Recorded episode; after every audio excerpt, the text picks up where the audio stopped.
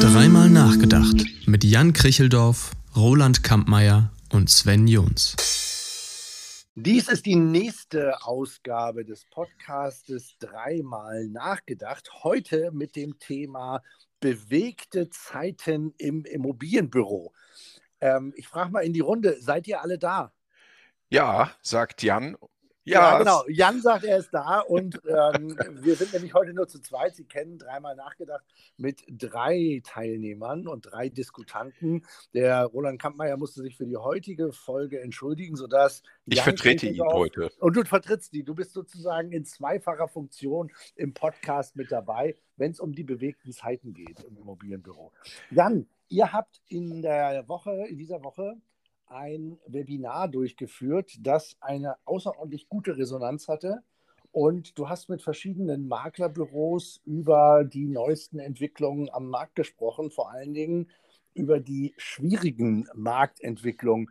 Ähm, du hattest, glaube ich, eine gigantische Teilnehmerzahl, oder?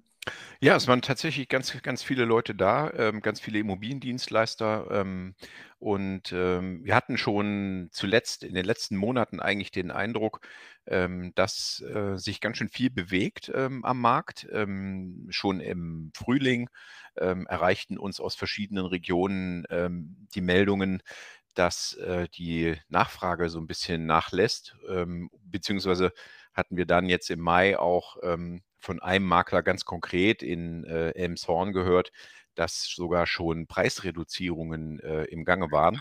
Da bin ich ein bisschen hellhörig geworden und dachte so, ähm, lasst uns doch mal einen Brennpunkt machen und lasst uns genau, doch mal hast du gemacht wie hast du gemacht hm? wie Good Old Fernsehen, ne? Ja, gab, ein bisschen. Gab ja. ein Brennpunkt-Webinar. Gab ein Brennpunkt-Webinar, na klar. Richtig. Und ähm, da sind wir ein bisschen durch die Republik gegangen im Prinzip und äh, haben mal auch in verschiedenen Segmenten so nachgeschaut. Ne? Wir hatten Investmentmakler dabei, wir hatten äh, Bauträger, Vertriebler äh, dabei, wir hatten ganz normale Wohnungsmakler, große und kleine mit 100 Mitarbeitern äh, oder auch nur mit acht. Ähm, und durch die Bank weg, das kann man, glaube ich, zusammenfassen, ähm, äh, war was spürbar. Also das Ding ist, ähm, Sven, im Moment äh, können wir das in Zahlen noch gar nicht so gut bewerten. Es ist nicht gut greifbar, oder? Also ja? ich denke, ja. wenn man so die Dinge ähm, äh, sich anschaut, die im Moment zu, dem, zu der Fragestellung, haben wir eine Zeitenwende, verändert sich da großartig was am Markt ähm, und, und versucht Zahlen zu bekommen, sind diese Zahlen ähm, nur in Teilen da. Und zwar merken wir, und das hat, glaube ich, Immowelt veröffentlicht, ähm, dass die Nachfrage nach Wohneigentum in den großen Städten abgenommen hat. Teilweise wird von 20 Prozent, ich glaube teilweise bis 50 Prozent weniger digitale Anfragen also Klicks auf Exposé oder Suchanfragen in den Datenbanken verzeichnet. Und die Frage ist eben, wie stark kommt das schon in den Maklerbüros an? Was haben die Kollegen berichtet während eures Webinars? Ja, das war ganz interessant. Bleiben wir mal noch gut bei den Zahlen, ähm, die äh, da von dem Immobilienportal gekommen sind. Eine Zahl, die noch gar nicht so durch die Medien gegangen ist, ähm, ist, dass gleichzeitig aber die Immobilienangebote im sichtbaren Markt um 20 Prozent angestiegen sind. Das heißt also ja, weniger Anfragen, aber gleichzeitig auch etwas mehr äh, Immobilienangebot, ein Fünftel mehr.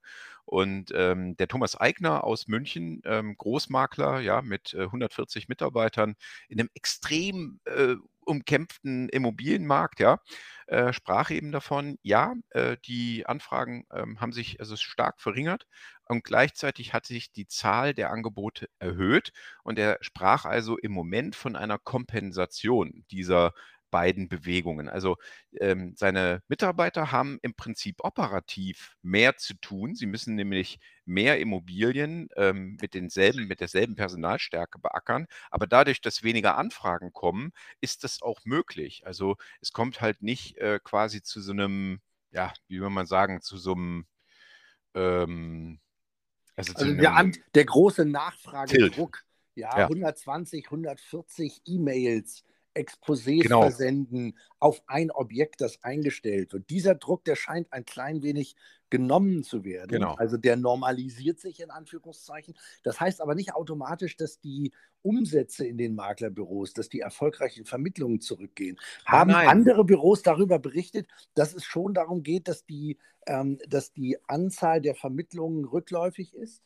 Wie war das bei euch im Brennpunkt? Ja, nee, es, es hat sich tatsächlich noch, es, tatsächlich ist es jetzt noch in, in, einem, in einem sehr ausgewogenen Verhältnis. Also berichtet wurde, dass äh, Finanzierungen gescheitert sind, ja, also dass ähm, schon, also der Notartermin, alles stand schon, aber die Bank hat zum Schluss zurückgezogen. Solche Fälle gab es. Aber tatsächlich hat die Menge der Anfragen dann doch noch ausgereicht, um die Transaktionen stattfinden zu lassen. Dann eben mit wem anders. Also es verlagert sich so ein bisschen, wer kommt Käufer ähm, ist, ja, aber ähm, noch kompensiert sich das. Was aber das große Thema war, Sven, ist, und ich glaube, das können wir gar nicht, ich glaube, dass das ein bisschen unterschätzt wird, ist, ob ähm, äh, dann tatsächlich diese, diese drohende Energie Knappheit kommen wird ähm, Ende des Jahres, äh, Anfang nächstes Jahres, ja, auch abhängig davon, wie der Winter ausfallen wird.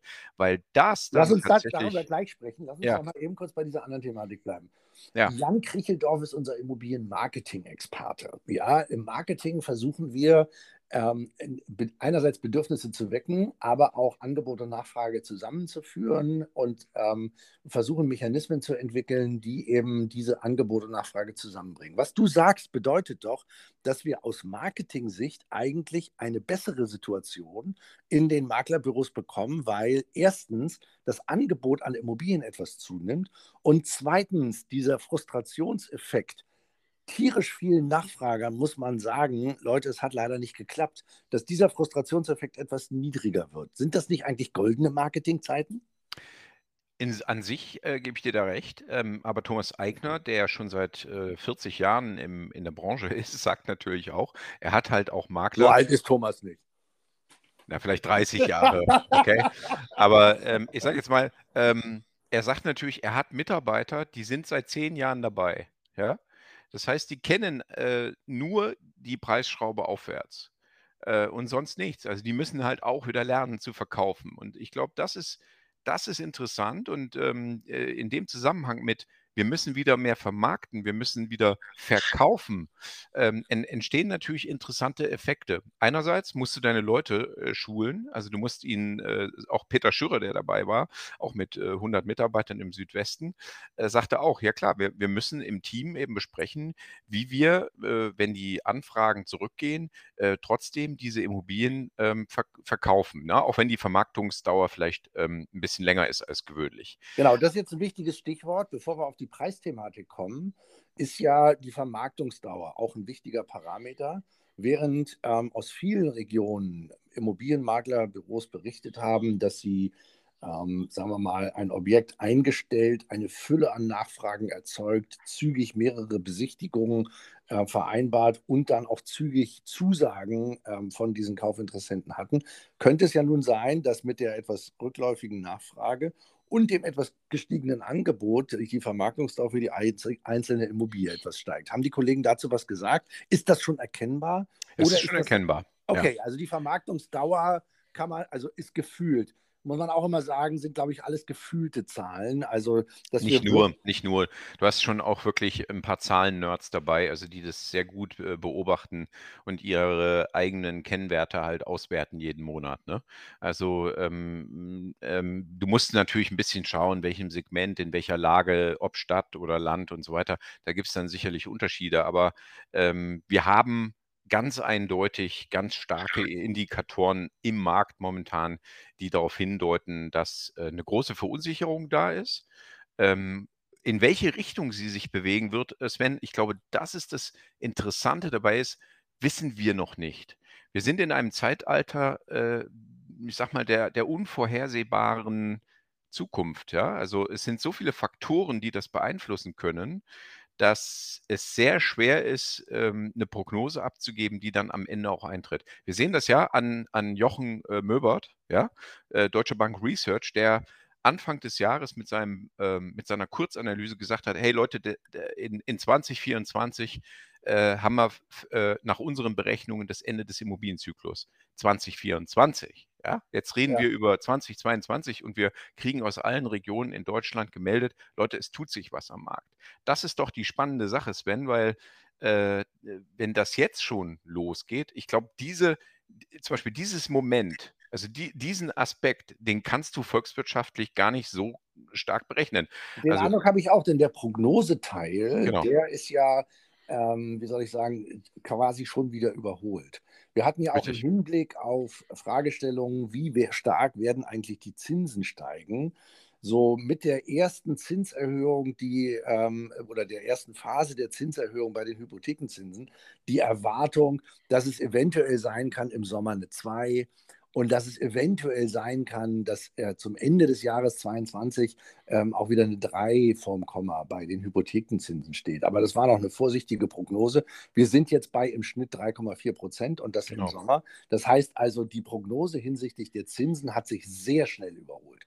Aber lass uns mhm. da auf einen anderen Punkt kommen. Wir mhm. reden ja über die bewegten Zeiten am Immobilienmarkt. Da draußen wird gesteuert durch, ich sag mal, interessierte Politik einerseits, also und natürlich durch die Medien andererseits ein ungeheurer Angstdruck erzeugt im Hinblick darauf, Deutschland friert ab morgen. Ja, also mhm. das Gas wird abgestellt. Richtig. Äh, jetzt gibt es Meldungen. Ja, es ist ja richtig, dass sich die ähm, Vorauszahlungen für die Nebenkosten bei warmen Energiekosten schon verdoppelt haben. Aber da ist ja die Ukraine-Krise noch gar nicht reingerechnet. Im nächsten Jahr verdreifacht sich das alles nochmal. Also wirklich Dinge, die, wo, wo Äpfel mit Birnen, wo alles durcheinander geworfen wird und was aber ausschließlich dazu dient und dazu führt, dass eine Verunsicherung entsteht. Verunsicherung ist immer Gift am Immobilienmarkt, oder? Ja, also Chaos-Theoretiker hätten jetzt ihre wahre Freude an diesen ähm, Ereignissen, vor denen wir stehen, weil, wie du das sagst, ist es genau. Es sind äh, ganz, ganz viele äh, kleine Stellschrauben, die äh, den Markt in die eine oder andere Richtung bewegen können. Und die sind momentan alle so am Hin und Her wackeln. Ne? Also, äh, und, und äh, das Beispiel der Chaos-Theoretiker ist ja immer der Wasserhahn. Ne? Wenn du den langsam aufdrehst, ist es so am Anfang tropft es regelmäßig, regelmäßig. Dann drehst du ihn weiter auf, es tropft immer schneller. Und irgendwann geht, die, geht der Tropfen über in einen unregelmäßigen äh, Schlag und du kannst überhaupt nichts mehr vorhersagen. Und so ist das momentan, glaube ich, momentan im Immobilienmarkt auch. Es kann sein, dass wir nächstes Jahr, je nachdem, wie, was für Ereignisse stattgefunden haben, wir alle sagen, schau mal, war doch nur eine Delle, war doch nichts, wie bei der Pandemie.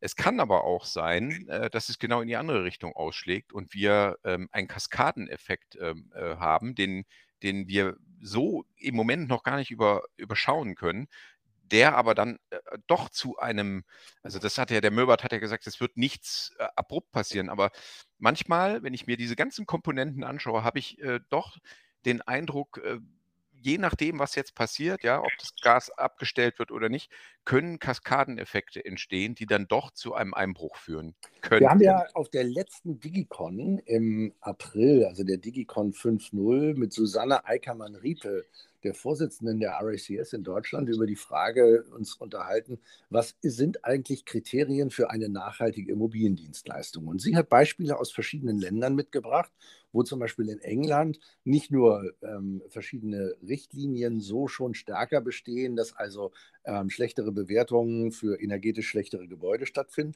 sondern wo auch bestimmte Gebäude im gewerblichen Sektor gar nicht mehr vermietet werden dürfen, wenn sie nicht einen gewissen Energiestandard erreichen. Da haben wir noch so ein kleines bisschen gesagt, ach guck mal, das ist ja eine interessante Entwicklung. Und wie gesagt, das war April 2022.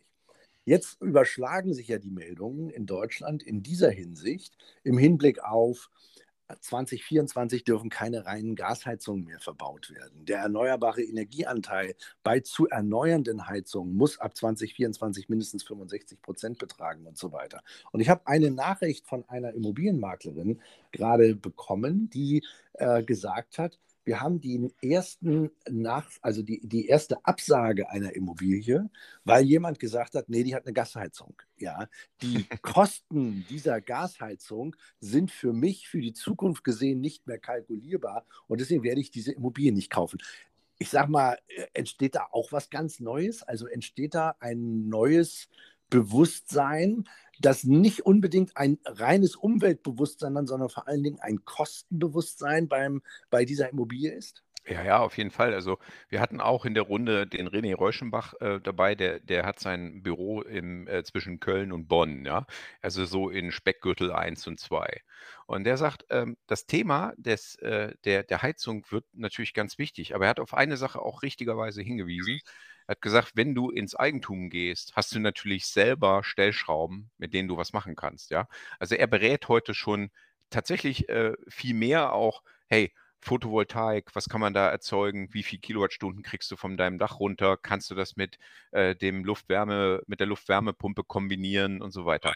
Ja, also äh, diese Themen äh, äh sind interessante Themen geworden. Aber wir können ja mal Roland befragen, was, was äh, Roland denkt, äh, wie das läuft. Ich, ich habe den Roland zufälligerweise gerade hier. Hallo lieber Jan, liebe Kolleginnen und Kollegen. Ähm, Brennpunkt zum Immobilienmarkt finde ich eine spannende Geschichte. Ähm, wir haben ein paar Punkte, glaube ich, an denen wir uns äh, heute abarbeiten können und an denen wir uns auch noch ein bisschen länger abarbeiten werden. Also Punkt 1 ist sicherlich äh, die, ver die, veränderten Rahmenbedingungen, sprich, dass die Zinskonditionen äh, so stark in so kurzer Zeit gestiegen sind und dazu führen, dass bestimmte Zielgruppen nicht mehr am Immobilienmarkt jetzt teilnehmen können. Das betrifft insbesondere mittlere bis untere Einkommen. Ähm, das spürt man jetzt schon und das ähm, sollte uns dazu veranlassen, gleichzeitig zwei Dinge zu tun. Nummer eins ist, ähm, die Finanzierung als äh, Kernbestandteil der Transaktion zu betrachten und auf keinen Fall sich darauf zu verlassen, dass der potenzielle Erwerber irgendwie seine Finanzierung schon finden wird. Das konnte man vielleicht sich in der Vergangenheit äh, leisten. Das ist seit äh, dieser Entwicklung in den letzten Monaten schlicht und ergreifend vorbei.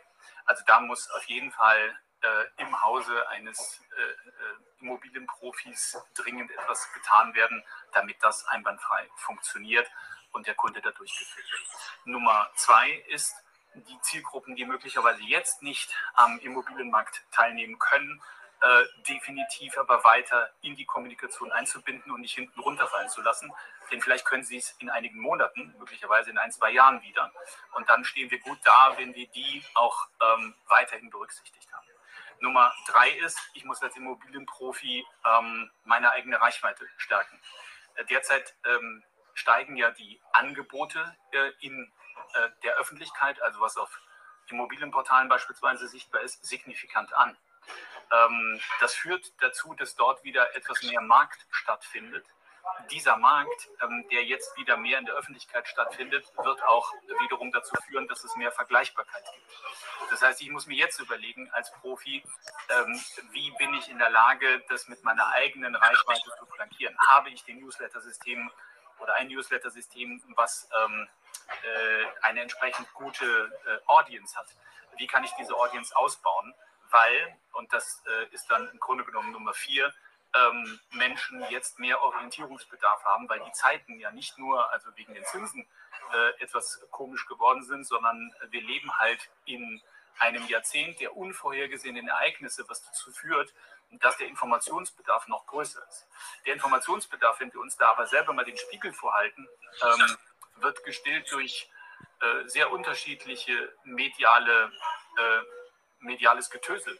Und da ist es halt wichtig, dass wir jetzt so ein bisschen der Fels auch in der Brandung sind, weil wir einfach vielleicht äh, und viele äh, MaklerInnen äh, sind ja äh, viele Jahre schon im Geschäft, können also jetzt tatsächlich eben über unterschiedliche Zeiten und Märkte ja berichten und können also deswegen auch die aktuelle Situation vielleicht viel besser in einen Kontext bringen. Jan, ich würde sagen, wir unterbrechen hier mal. So ja, wir sind ja dabei. Dass Der wir, hat schon, ja, genau, er sagt ja schon, das war es doch schon. Dass wir im Podcast äh, ja dreimal nachgedacht, heute zum Thema bewegte Zeiten im Immobilienbüro sind. Und während wir live zugeschaltet, äh, Jan Kecheldorf und Sven Jons sind, haben wir gerade Roland Kampmeier, der ja normalerweise mit uns der dritte Mal nachgedacht in dieser Runde ist, haben wir dazu geschaltet zugeschaltet. Ja, wundern Sie sich nicht, wenn wir heute aus einer Kantine senden. Ähm, es klang so ein bisschen klein, wenig im Hintergrund an. Ja, also das war eine Zuschaltung, mit, in der wir Roland mit dazugenommen haben und der uns einige wichtige Aspekte zu diesen bewegten Zeiten im Immobilienbüro ähm, noch mit aufgegeben hat. Wichtiges Stichwort war das Thema Reichweite stärken. Ich glaube, das ist so ein Thema, mit dem wir beide gerade viel zu tun haben. Ich sage ja, ähm, aus, aus Maklersicht ist es der beste Zeitpunkt, sich kostenpflichtige Suchaufträge von Kaufinteressenten geben zu lassen, um als einseitiger Interessenvertreter von möglichen Suchkunden ähm, die bessere Möglichkeit der Akquisition zu haben und einfach diese Suchbasis zu stärken und würde deswegen den Immobilienbüros auch äh, raten, diese Kompetenz zu stärken. Da ist ein kleiner rechtlicher Aspekt im Hintergrund. Ähm, ja, wenn es um, um die richtige Art des Suchauftrages geht, okay. Aber ich glaube, dass man an der Stelle ganz viel tun sollte zum jetzigen Zeitpunkt. Und ich glaube, ihr habt auch im Brennpunkt-Webinar ja über ähnliche Dinge gesprochen, ist ja auch bei Roland gerade angeklungen. Ähm, was empfiehlst du im Hinblick auf Reichweite stärken? Ja, im Prinzip ähm, äh, wie er es auch sagt, ne, du musst mehr Kontakte in die Datenbank holen. Also du musst, er hat es genannt, die, sein, du, du musst deine Audienz erhöhen. Ne? Also die Zahl äh, der erreichbaren Kontakte. Das kannst du äh, im Moment in dieser Marktlage, das Interesse an Immobilien ist ja nicht weg. Das können nur weniger Leute partizipieren am Ende des Tages, ja, aber das Interesse ist ja nicht da, äh, ist ja da. So. Das heißt also, ähm, nach wie vor werden natürlich Immobilien stark gesucht, insbesondere in den Metropolen. Und hier musst du die Leute in deinen Suchauftrag holen. Du redest ja im Moment gerade davon, du möchtest ja gerne sogar ähm, qualifizierte Suchaufträge wo die Interessensvertretung ähm, des Maklers darin besteht, dass du einen Suchenden begleitest. Genau. Das ist äh, viel schwieriger, ja, also ähm, tatsächlich zu erzeugen. Ähm, aber ich sage jetzt mal, Sven, wenn du im ersten Schritt äh, Suchaufträge äh, erzeugt hast, zum Beispiel über, über Campaigning, über Kampagnen, Google-Kampagnen oder so, ja, äh, kannst du die doch im zweiten Schritt immer noch zu einem qualifizierten Suchauftrag machen, was du, was du vorschlägst, oder? Absolut. Aber also ich habe das vor kurzem gerade mit einer Immobilienmaklerin besprochen, die ein Ladenlokal in einer Lauflage hat und habe gesagt, vor die Tür gehört jetzt so ein Aufsteller, so ein Störer im, im, im Passantenstrom, ähm, wo eben draufsteht, vereinbaren Sie mit uns einen Suchauftrag und wir informieren Sie über jede Immobilie, die wir reinbekommen. So. Um eben, ähm, wie gesagt, Lauflage, um alle diejenigen, die sich für eine Immobilie interessieren, so anzusprechen und zu sagen, geh nicht einfach vorbei, guck nicht nur das, was bei mir im Schaufenster hängt, an, sondern ähm, rede mit mir. Also die aktive Aufforderung, etwas zu tun. Das ist Real Life. Ja, also das ist sozusagen, das hat nichts mit Metaverse zu tun und gar nichts, sondern das hat damit zu tun, dass man als Immobilienmakler mit seinen Kunden quatschen muss und reden muss und sagen muss, was hast du für Bedürfnisse, was willst du, du suchst was, guck mal, kann ich dir einen guten Vorschlag machen. Im Internet drehen wir das um. Ja, im Internet ist es zunächst eine neutrale Ansprache, wobei ich glaube, dass man auch auf der Webseite ganz gezielt dieses Thema Suchaufträge ansprechen sollte und ähm, zum Beispiel einen Störer auf der Startseite äh, mit integriert, damit die Leute draufklicken können, dass man in den Newslettern dieses Thema eben kommuniziert und so weiter. Aber wenn wir mit neutralen, über neutrale Kampagnen sprechen, Facebook-Kampagnen, Google-Kampagnen und so weiter, bin ich völlig bei dir. Ja, da lautet das Thema äh, mehr Kontakte ähm, Verbreiterung der, der Reichweite, um mögliche Rückgänge in der in der direkten Nachfrage auf diesem Weg ausgleichen zu können. Im Prinzip die Kampagne könntest du auch nennen, finde Immobilien, die du in den Portalen nicht findest. Ne? Also dieses sogenannte Off-Market ähm, äh, ist ja eine sehr spannende äh, Sache.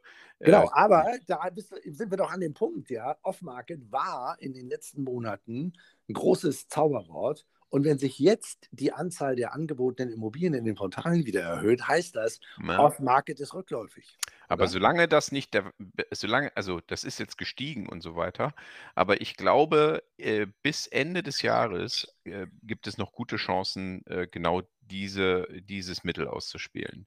Also vor allen Dingen ist es doch so, wir bleiben mal bei der Deutsche Bank Research ähm, Studie. Ja, es gibt ein, an sich überhaupt keinen Grund zur Panik für 2022.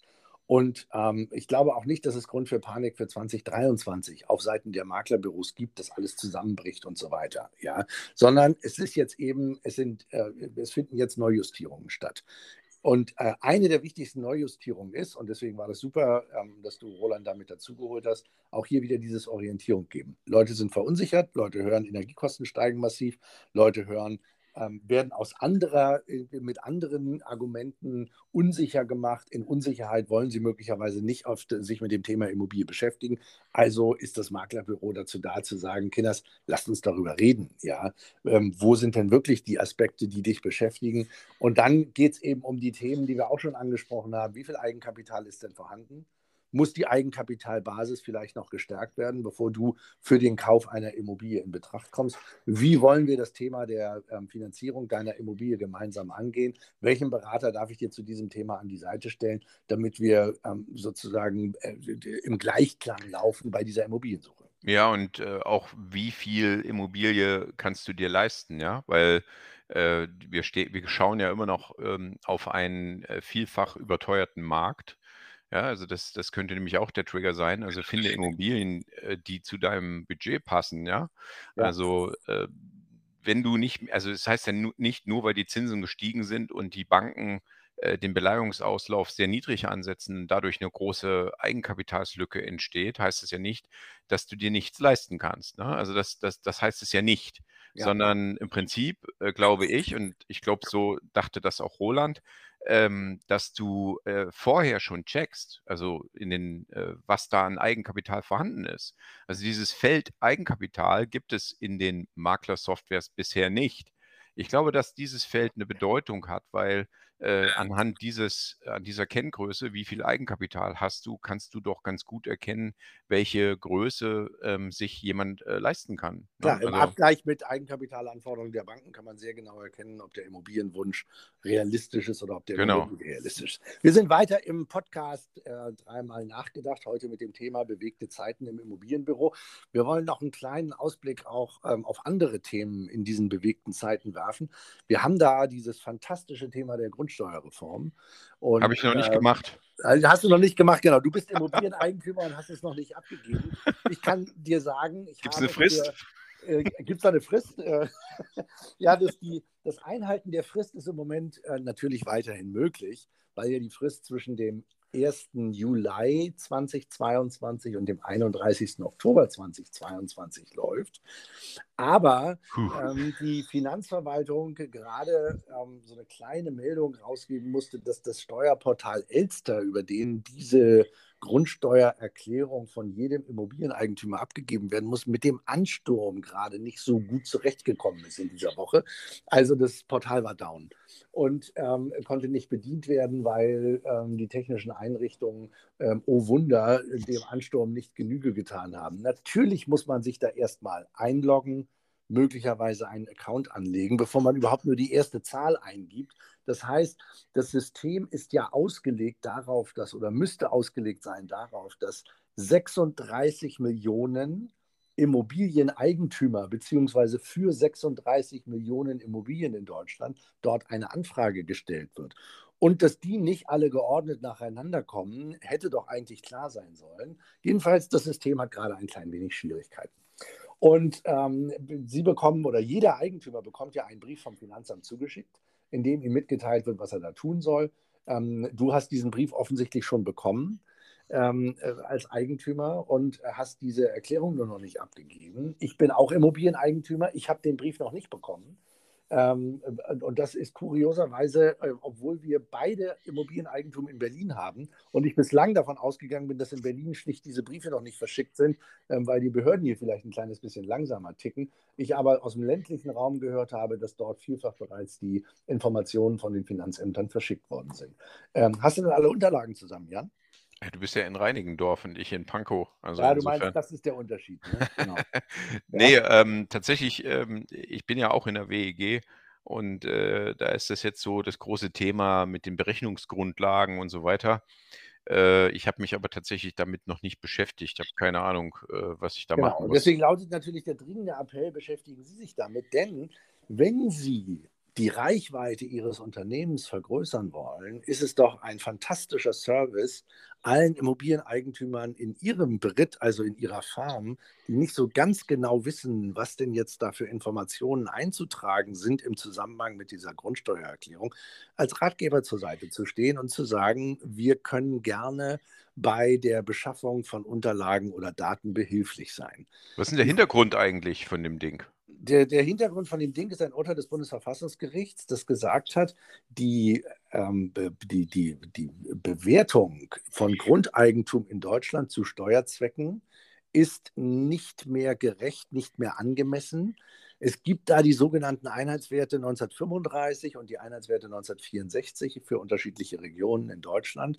Und das muss alles mal aktualisiert werden, damit im Falle der steuerlichen Festsetzung und Behandlung von Grundeigentum man zu einer einheitlichen Grundlage kommt. Dazu hat der Gesetzgeber Deutschland eine Frist gesetzt. Ähm, Entschuldigung, hat das Bundesverfassungsgericht dem Gesetzgeber eine Frist gesetzt. Und jetzt ist es so, dass praktisch mit diesem Zeitraum 1. Juli bis 31. Oktober die Basisdaten erfasst werden, damit dann diese sogenannten Grundsteuerbescheide erstellt werden können, in denen dann der Grundsteuerwert jeder einzelnen Immobilie festgestellt wird. Auf Basis dieses so festgestellten Grundsteuerwertes kann dann in Zukunft die Grundsteuer berechnet werden. Das Problem ist, oder was heißt das Problem? Das Interessante daran ist, dass man selbst wenn man einen neuen Grundsteuerwert hätte, trotzdem die Grundsteuerbelastung für die eigene Immobilie nicht neu berechnen kann und deswegen auch in einem oder anderthalb Jahren noch nicht wissen wird, ob eigentlich die eigene Grundsteuerbelastung steigen wird oder sinken wird, weil mit der Feststellung der Grundsteuerwerte in den Kommunen die Kommunen anschließend erstmal überlegen müssen, wie hoch denn in Zukunft der Hebesatz ausfällt, damit das Grundsteueraufkommen mm. in etwa identisch bleibt. Das heißt, wir werden an vielen Stellen Anpassungen nicht nur äh, bei den Grundsteuerwerten, sondern anschließend auch bei den Hebesätzen sehen, sodass die Frage, ist mein Grundsteuer, meine Grundsteuerbelastung höher oder niedriger als bislang, erst wahrscheinlich Ende 2024 beantwortet werden kann. Und die Neuberechnung gilt ja erst für das Steuerjahr 2025. Das heißt, Ach, es wird nee, zum nee. ersten Mal äh, mit dem Grundsteuerbescheid des Jahres 25 die neue Grundsteuer dann auch tatsächlich übermittelt werden. Aber, so hoch sind die Beträge ja auch nicht eigentlich. Naja, das sagst du, aber ich meine, äh, die, die, wenn du jetzt davon ausgehst, dass du noch nicht so genau weißt, was da rauskommt, weil du noch nicht so genau weißt, wie die Hebesätze eigentlich aussehen und so weiter, ist es auch total kompliziert zu sagen, für mein unbebautes Grundstück, für mein Einfamilienhausgrundstück, für meine Eigentumswohnung. Es hat ja nicht jeder ein Schloss wie du. Ja, genau. Es hat nicht jeder ein Wolkenkuckucksheim wie ich. ja, also auch das Thema der Grundsteuererklärung gehört natürlich zu den bewegten Zeiten im Moment. Und ähm, dazu gehört auch, dass eben viele Immobilieneigentümer diese Briefe vom Finanzamt bekommen. Übrigens, Transaktionen, die während des Jahres 2022 stattfinden, wirken sich praktisch nicht aus, denn der Bewertungsstichtag ist der 1.1.2022 und selbst dann, wenn die Immobilie verkauft ist, wird der Eigentümer der Immobilie, äh, der am 01.01.2022 im Grundbuch eingetragen war, gebeten, diese entsprechende Erklärung abzugeben. Hm. Also, und da sind noch eine ganze Menge offener Fragen. Ähm, interessant wird es nämlich zum Beispiel bei den vermieteten Immobilien ähm, bei den Mehrfamilienhäusern ähm, für alle Hörer unter uns, die im entweder Mehrfamilienhaussegment tätig sind oder selbst ein Mehrfamilienhaus ihr Eigentum nennen, ähm, ja, weil dort nicht von realen Mieten ausgegangen wird, sondern da werden fiktive Mietsätze, die sich in einer Anlage zu diesen ganzen neuen Grundsteuerregelungen befinden, angenommen und auf deren Basis wird dann auch wieder der Grundsteuerwert ermittelt. Also es lohnt sich, auf diese ganzen Dinge draufzuschauen, weil das, was heute als Grundsteuererklärung abgegeben wird, ab 2025 die Basis für die Berechnung der Grundsteuer sein wird. Deswegen gründlich sein, schauen, wie Sie damit umgehen, auch schauen, dass Sie sich ein kleines bisschen mehr dazu informieren. Wir sind immer noch bei den bewegten Zeiten. Jan, was ist denn dein Thema Nummer eins, wenn du sagst, das beschäftigt die Maklerbüros im Moment am meisten? Was würdest du sagen? Hm. Ich glaube, es ist einfach allgemein jetzt so ein bisschen äh, die neue Situation. Äh, also immer dann, wenn, wenn was passiert am Markt, dann, dann ist ja ein bisschen Change Management angesagt. Ne? Also du musst äh, so ein bisschen überprüfen, ist der Weg, den wir jetzt gehen, noch der richtige? Wie, wie, wie, wie können wir uns jetzt schon darauf vorbereiten? Aber im Grunde genommen ähm, kann man ja sagen, der für, für die Immobilienvermittlung ist es ja egal, ob äh, ein Niedrigpreisniveau ist ähm, oder ein ähm, Hochpreisniveau.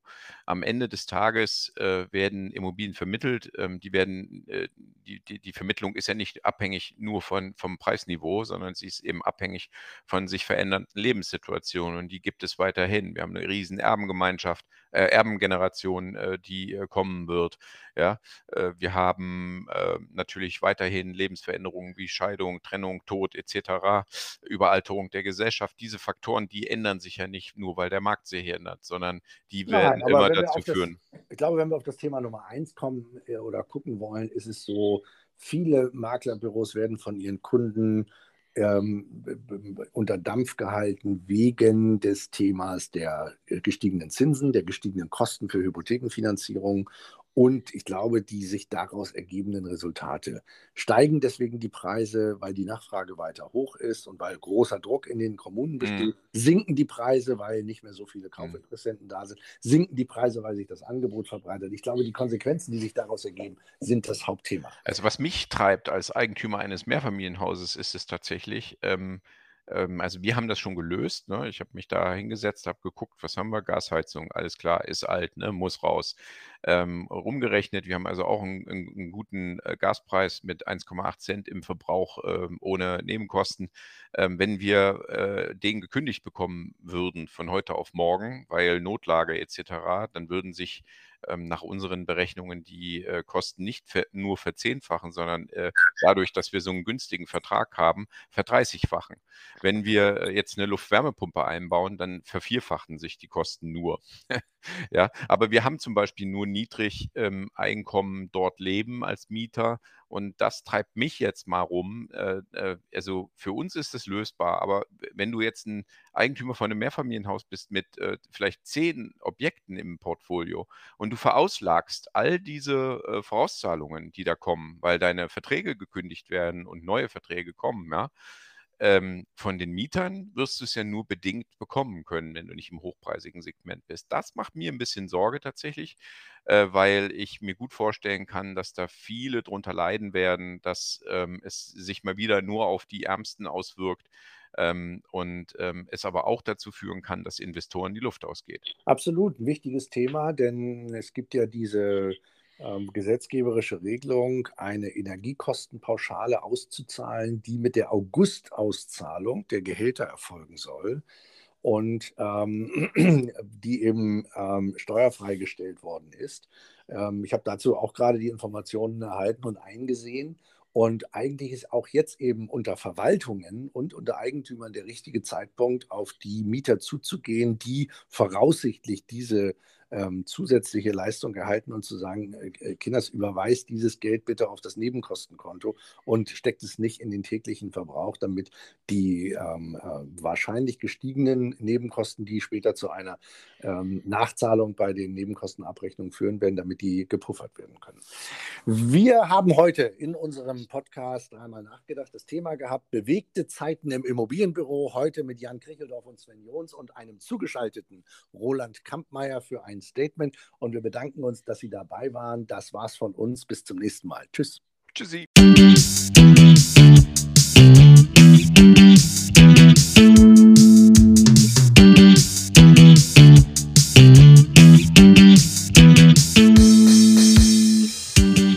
Das war Dreimal nachgedacht mit Jan Kricheldorf, Roland Kampmeier und Sven Jons.